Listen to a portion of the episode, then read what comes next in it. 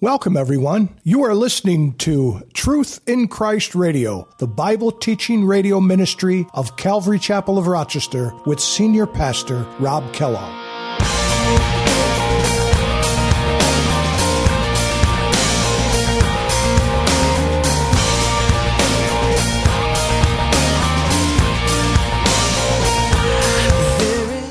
That's what we do. We make an image of man and birds and four footed animals and creeping things. Therefore, God also gave them up to uncleanness and the lusts of their hearts to dishonor their bodies among themselves, who exchanged the truth of God for the lie and worshiped and served the creature or the creation rather than the Creator who is blessed forever. Amen. Amen?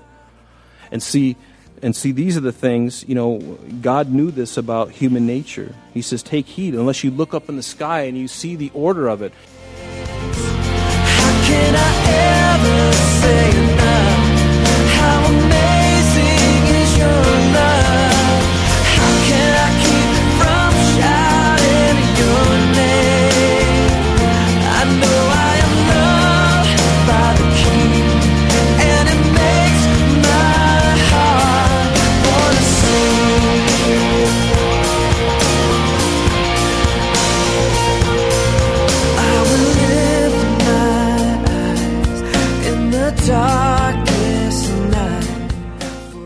Welcome, everyone, to Truth in Christ for today. Pastor Rob continues our study in Deuteronomy chapter 4 by reviewing God's warning on idolatry to the nation of Israel. God warns them about the carved images and other gods they were worshiping. He reminds them that they should be looking up in the sky and observing the wonders of the stars and all God has created. As followers of Jesus Christ, we too must always remember that everything around us is supplied to us by our Heavenly Father, and we should always show thanks by worshiping the Creator instead of the creation.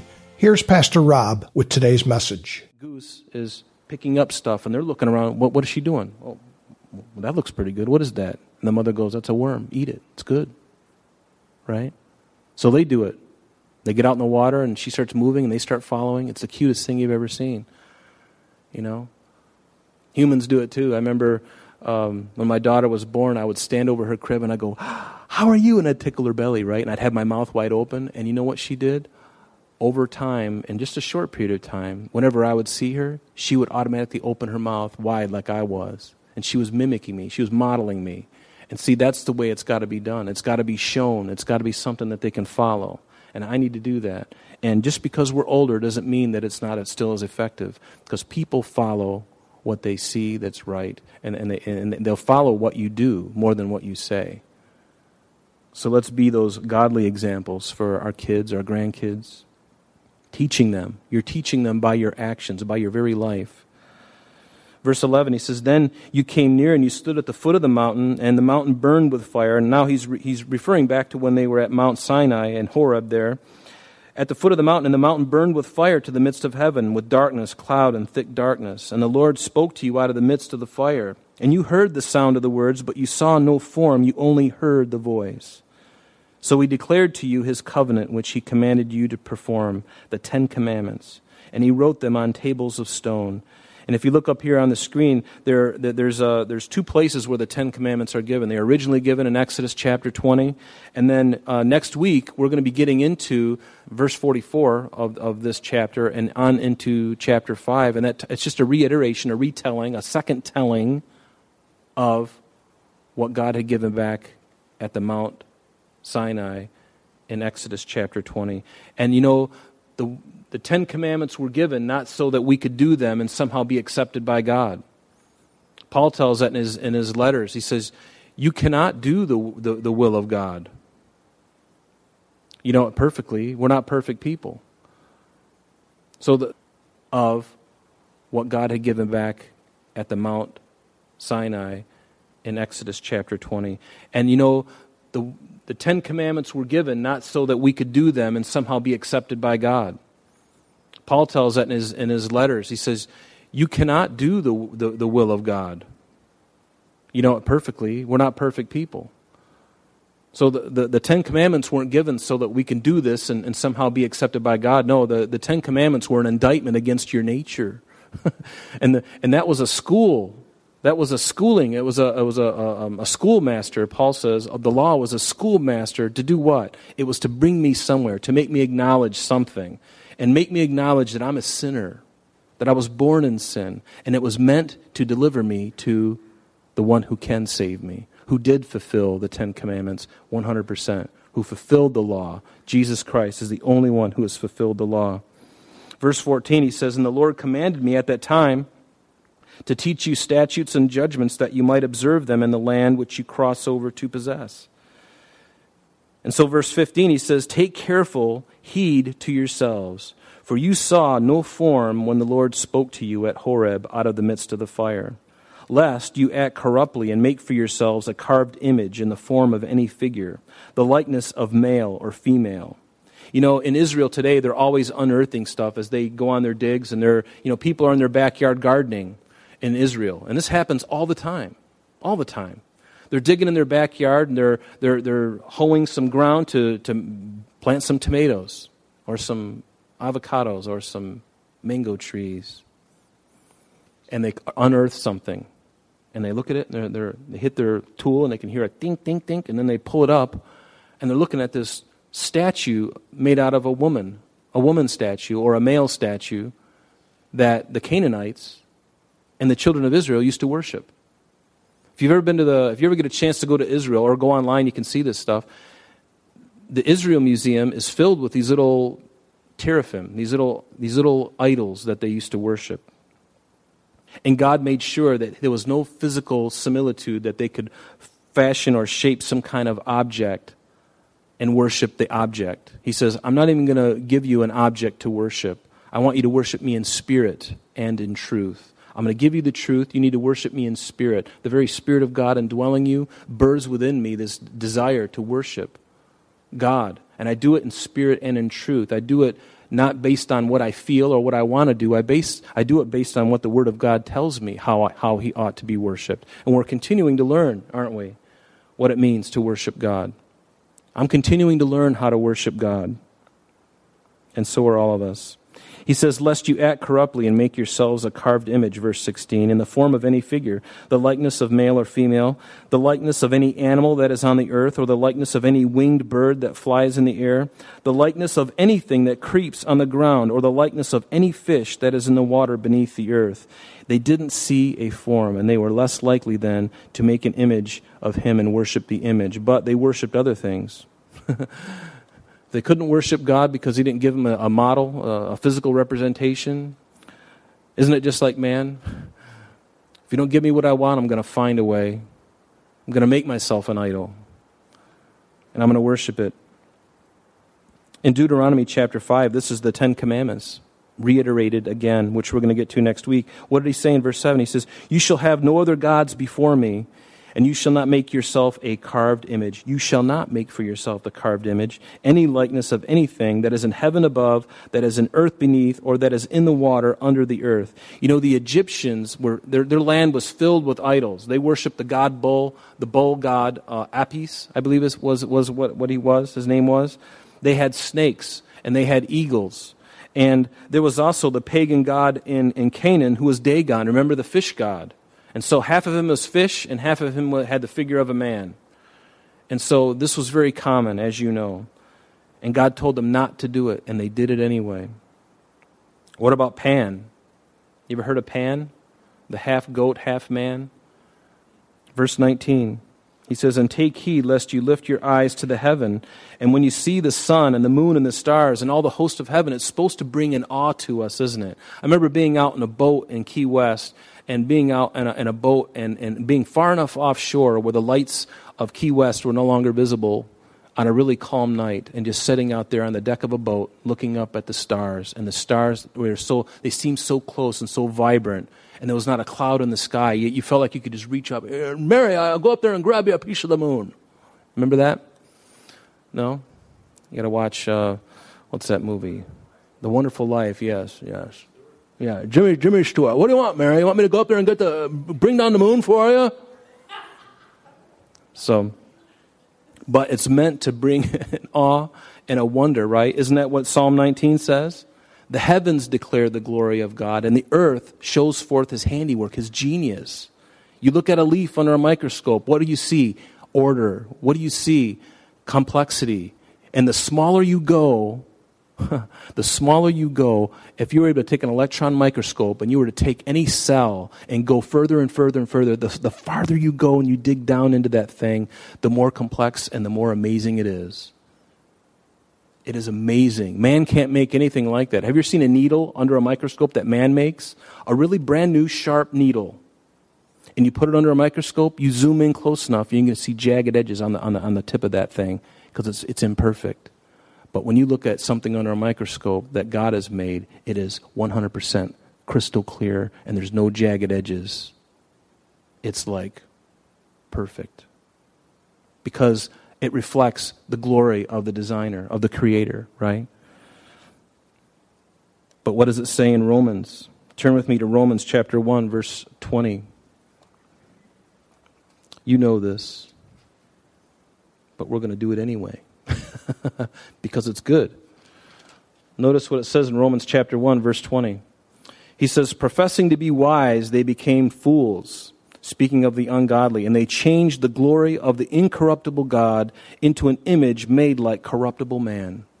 That's what we do. We make an image of man and birds and four footed animals and creeping things. Therefore, God also gave them up to uncleanness and the lusts of their hearts to dishonor their bodies among themselves, who exchanged the truth of God for the lie and worshiped and served the creature or the creation rather than the Creator who is blessed forever. Amen. Amen? And see, and see, these are the things, you know, God knew this about human nature. He says, Take heed, unless you look up in the sky and you see the order of it. You have to be a fool to look up at the sky and, and look up on a clear night and see the moon and, and see the sun and how it goes down and, you know, and, and it comes up in the, uh, in the east and and it rises and, and then it sets in the west. And it keeps doing that every single day. And all the while, the earth is moving and revolving around the sun and we have seasons. And all of a sudden, the, the, the, the things, the, the, the Hebrew Mazzaroth, the, these, these different images that they've made out of the, the, the gospel in the heavens, all of these different signs that they figured out were all telling something. God putting them there on purpose, telling the story of salvation from the very beginning. Looking up, you can see it. If you're aware of it, and, and, and you, can, you can see those things and study those things, and you can see the plan of God in the heavens it's almost like he's just putting the story out there. Hmm. And it's our great joy to search it out and to find it out. And I think everything is like that. I think science is so wonderful. And if you're the type of person who really gets into science and you really observe what is there and you don't make any, you don't impose upon it your own thoughts or feelings, you just observe what's there, you will come away completely amazed. That's what science is supposed to do observe the truth of what is there under certain circumstances. That is the best science. And you will come away with your mouth dropping and an awe filling your heart. Like he says in the previous verse here, that you'll fear the Lord. You'll have a reverence for him. You'll be like, I can't believe what I'm seeing. I can't believe it. Scientists have, have come to discover that there's something holding the atom together, or the nucleus of an atom together, because the, the thing shouldn't be so tightly wound. It shouldn't be holding itself together because of the makeup of the neutrons and the protons. I'm not a scientist. I can't tell you anything about it, but I know that they're mystified because these things should be repelling, but there's something holding them together. All they can think of, well, it's the God glue. There's something there. And doesn't uh, Colossians tell us that by Christ all things consist? He holds it all together by His power. And one day He's going to say, Be dismissed. And all those elements, this chair, this thing that I'm, is going to dissolve. That's what Peter said. It's going to dissolve with fervent heat. And isn't that what fission is? Or fusion, or fission, I'm not sure. When, when they try to split a nucleus of an atom, what gives way? Power. Heat. When God does it, He can do it on the fly at any time he wants to, and it's going to dissolve with fervent heat. So the Bible tells us. Do you believe it? I believe it with all my heart. Yeah. Verse 20, but the Lord has taken you and brought you out of the iron furnace, out of Egypt, to be his people, an inheritance, as you are this day. You know, and it's funny because when they were coming out of uh, Egypt, they, they, they really missed it. They forgot about the toil and the, and the difficulty of being in Egypt. And, and, and yet, you know, God is saying, I brought you out of that. I brought you out of that, that fiery, that iron furnace. Furthermore, verse 21, the Lord was angry with me, Moses says, for your sakes, and swore that I would not cross over the Jordan, that I would not enter the good land which the Lord your God is giving you as an inheritance. He says, But I must die in this land. And if you get an opportunity, you can go to the very end of the, the very last chapter of Deuteronomy, and it tells us exactly where Mount, where Moses, roughly the, the area of where Moses died, on Mount Nebo, somewhere in Moab. To this day, they don't know exactly where. It's some valley. God did it. He buried him. Nobody knows where it is. Had we known where he was buried, there'd be a shrine there. And we'd worship the man instead of the creator. We'd worship the monument of Moses. Verse 23 says, Take heed to yourselves. Again, how many times is he saying, Take heed to yourselves and listen and obey? It's almost like the Lord is like a skipping record. Why is that? Why is he always telling these, reminding them? I mean, this, this is a, a retelling of things that have already been told. It's like, why do I need to hear this again? It's because you don't get it the first time. right? It's like I tell my daughter, I shouldn't bring her up because someday she's going to be listening to these recordings and she's going to be turning all colors of red. I can't believe you said that. Um, I'm not going to bring up any instance, but I was like this. Well, I'll just pick on myself. When I was little, my mother would tell me to do something and I wouldn't do it. She'd have to tell me again, Rob, I need you to go do this. No, let's not. You know, I'd stick my fingers in my ears and she'd have to get out the belt. Oh, we don't do that today, though. Oh, don't discipline your kids. But she would tell me, and I wouldn't listen. She'd tell me again, I wouldn't listen. And I have to be told again and again. Because even if I think I've got something conquered in my flesh, if I'm walking in confidence of my flesh, I'm going to fall. And then God has to tell me again. And I say, God, you know, huh, you're right. You're right. Your word is true. Have you ever discovered that through your sin and when you make mistakes and you sin and you do things? You ultimately come back to, Lord, you are right. There is nothing good within me. There's nothing good. I need to be told again because I'm going to hear it echoed in my head again and again and again. And when I'm tempted to do that sin, whatever it is, and I can remember the pain of the consequence from the times that I didn't listen before, I'm going to think twice about it. And I'm going to say, you know what? You guys can go out and do that. I'm staying home. Take heed to yourselves, lest you forget the covenant of the Lord your God, which he made with you, and, um, and make for yourselves a carved image in the form of anything which the Lord your God has, hidden, uh, has forbidden you. And you know, um, the Jews were God's chosen people, and He loved them, and they were a peculiar people, the Bible says. And in fact, in Exodus chapter 19, 19 He says, You're my peculiar, you're my treasure. That's what He said to them, right? And then the, the, Lord says the same thing to the church in 2 Corinthians chapter 6, verses 14 through 7. He says, You're a peculiar people. You're my people, the people I love. I purchased you. And then finally in Romans 12, we know, Be not conformed to this world, but be transformed by the renewing of your mind. Living sacrifice. I'm sorry, I, I quoted the wrong verse, I think. Better read it.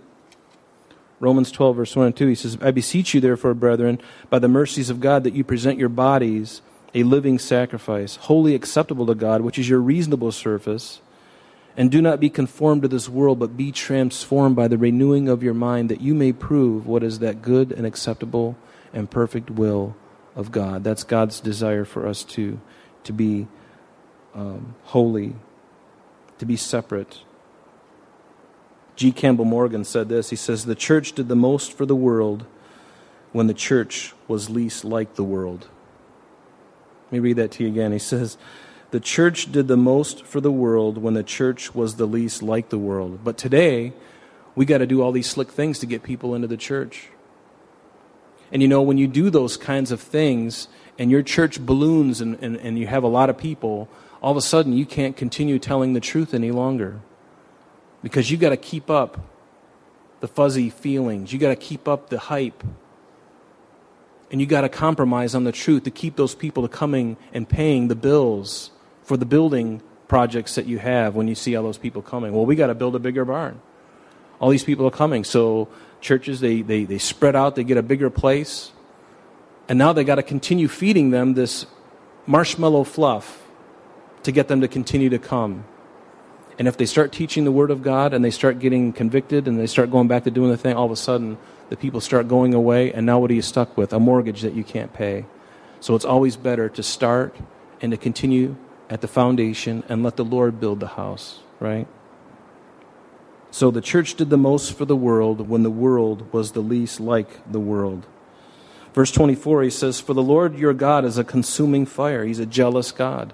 You know, we think of jealousy in our culture, it is an ugly thing.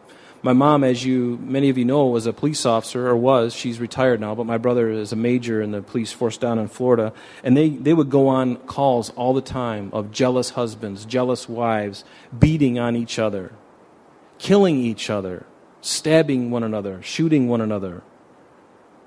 But the kind of jealousy that God has is a good jealousy. Because when we go after strange things, God is saying, I know what's best for you. You go down that path, and there, that path only leads to destruction. So I want to keep you from that. God is jealous for you because He knows what's best for you. He knows that the wages of sin is death, but the gift of God is eternal life by Jesus Christ, right? And so He always wants to, like a hen does her chicks, He wants to bring you in under His brood and keep you safe. And when we are obedient, we are the safest there in His arms. Verse 25 When you beget children and grandchildren have grown old in the land, and you act corruptly and make a carved image in the form of anything, and do evil in the sight of the Lord your God to provoke him to anger, I call heaven and earth to witness against you this day that you will soon utterly perish from the land which you cross over the Jordan to possess. You will not prolong your days in it, but you will be utterly destroyed. It's true that whatever it is that you worship, you will become like that thing. If you worship a God who is capricious and angry and murdering and hateful, you're going to become like that God. And so, as we walk in the Spirit, as we become closer to Jesus, His very nature ought to be more, our nature should be more like His. There ought to be more grace. There ought to be more truth. There ought to be more compassion. There ought to be more love, real love that's not based upon circumstances. You know, he was on their case about idolatry. I used to be an Eddie Van Halen worshiper. My name's Rob Kellogg. I worshiped Eddie Van Halen. I did. When I was my teens, I used to I played the electric guitar, and you'd laugh if you saw pictures of me. I had the long hair, I had blonde hair, and you know I had long hair, and I had the checkered shirt, and I had uh, wanted a guitar just like Eddie. You know, I wanted to have the uh, the Kramer guitar with the homemade uh, wax dipped, handmade home humbucker pickups. You know, the little quarter that was nailed to the side. You know, the cigarette burns on the side. I wanted, I wanted Frankenstein, which is what he called his guitar. I wanted that guitar, right? And you, you can ask my mother. My room looked like a Van Halen shrine. I had posters, all this stuff. It looked like a, it was all red, white, and black, you know, from the stripes and all the stuff that he did. And, um, but that's what I did. I worshiped him, and I, I, I was becoming like him. That's what I wanted to be. It's really a grace that the Lord got me out of that. He took me from loving the guitar to getting into the classical guitar, and then everything changed. And then he got the classical guitar, and he brought me to faith. And he brought me up to Rochester, and Rochester brought me to this church. Unfortunately, that's all the time we have for today. But please join us next time as Pastor Rob continues our study in the book of Deuteronomy. Calvary Chapel of Rochester is located at 2503 Browncroft Boulevard, Rochester, New York 14625. You can reach us at our church office between 9 a.m. and 4 p.m. Monday through Friday at area code 585 586 3140. If you would like to have an audio CD of today's message mailed to you in its unedited format, simply mention today's date when contacting our church office for ordering details. And that number again is 585 586 3140. You can also contact us via the web by logging on to www.calvaryrochester.com. There you will be able to access a number of useful things, such as information concerning our beliefs, ministry and contact information, our location and service times, and much more. You can even download the radio and sanctuary messages in MP3 format free of charge from the resources link. You can also listen to these messages on your mobile device by going to Calvary Chapel of Rochester on Google Play or Apple Podcast. We're so glad that you could join us today. And if there is any way that we can bless you in your walk with Jesus Christ, please don't hesitate to call our church office. Remember, Jesus said, I am the way, the truth, and the life, and for this cause I have come into the world, that I should bear witness unto the truth. Everyone who is of the truth hears my voice. May God bless you in abundance today as you walk with Him. And until next time, this has been Truth in Christ.